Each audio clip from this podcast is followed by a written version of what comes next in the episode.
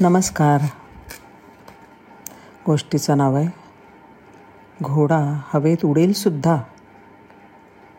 ही एक चिनी लोककथा आहे. फार मजेशीर आणि तितकीच बोधप्रद. माणसानं कधीच निराश होऊ नये. अगदी शेवटच्या क्षणापर्यंत आशावादी असावं. प्रत्येक समस्येवर काही ना काहीतरी उत्तर मिळतंच.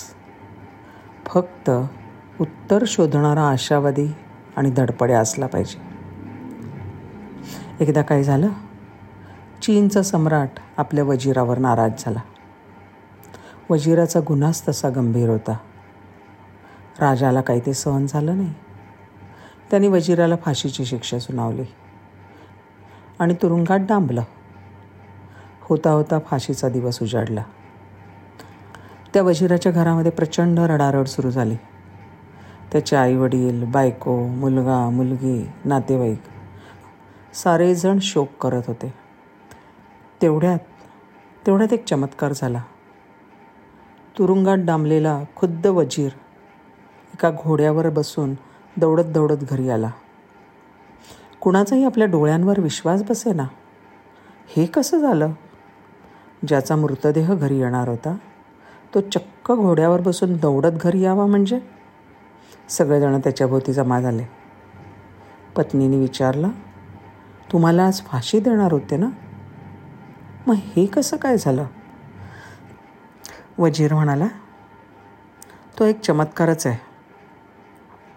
असं आहे की आपल्या राज्याच्या नियमानुसार कोणालाही फाशी देण्याअगोदर एक तास आधी राजा स्वतः त्या कैद्याला भेटायला येत असतो.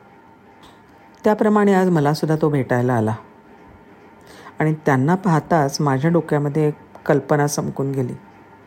मी मनात म्हटलं बघू तर खरं प्रयत्न करून.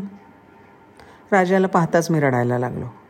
राजा म्हणला अरे तू का रडतोयस? तू तर एवढा शूर वीर वजीर एवढी युद्ध तू जिंकलीस. तू रडतोयस याच्यावर काही माझा विश्वासच बसत नाही. त्यावेळेला मी म्हणालो महाराज मरणाला बघून मी नाही रडत. पण या तुरुंगाबाहेर तुम्ही जो घोडा बांधला आहे ना त्या घोड्याकडे बघून मला रडू येते. राजा झाला हैराण. घोड्याला बघून रडू येण्यासारखं काय असतं? त्याला काही समजे ना? काय आहे त्या घोड्यात? राजाने विचारलं. त्यावेळेला वजीर म्हणाला महाराज मला एक जगावेगळी कला अवगत आहे. ती म्हणजे मी घोड्यांना हवेत उडायला शिकवू शकतो.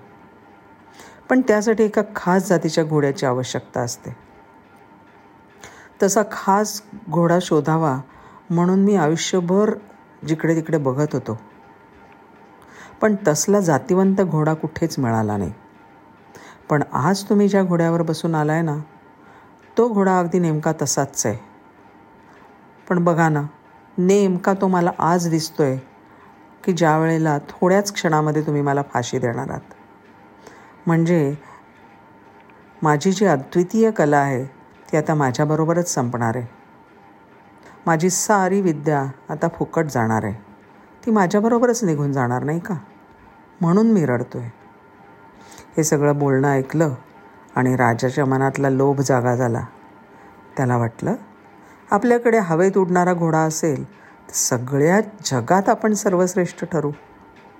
तो म्हणाला थांब थांब रडू नकोस घाबरू नकोस. ह्या घोड्याला ती कला शिकवायला तुला किती दिवस पाहिजेत? मी म्हणालो एक वर्ष. या एका वर्षात मी नक्कीच ह्या घोड्याला हवेत उडायची कला शिकवू शकेन. राजा म्हणाला ठीक आहे शिकव तू त्याला. एक वर्षाने हा घोडा हवेत उडायला लागला.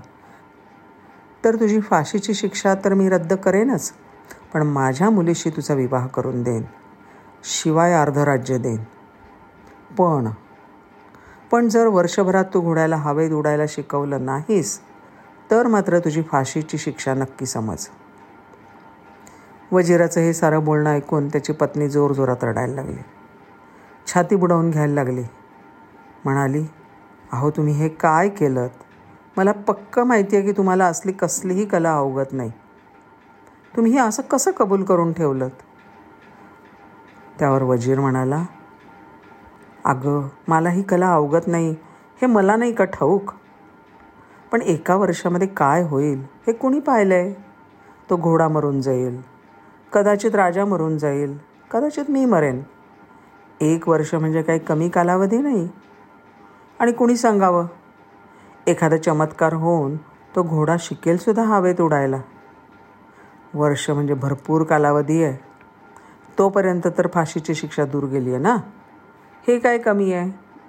म्हणजे थोडक्यात काय? माणसानं कधी धीर सोडू नये आशा कधी सोडू नये. धन्यवाद.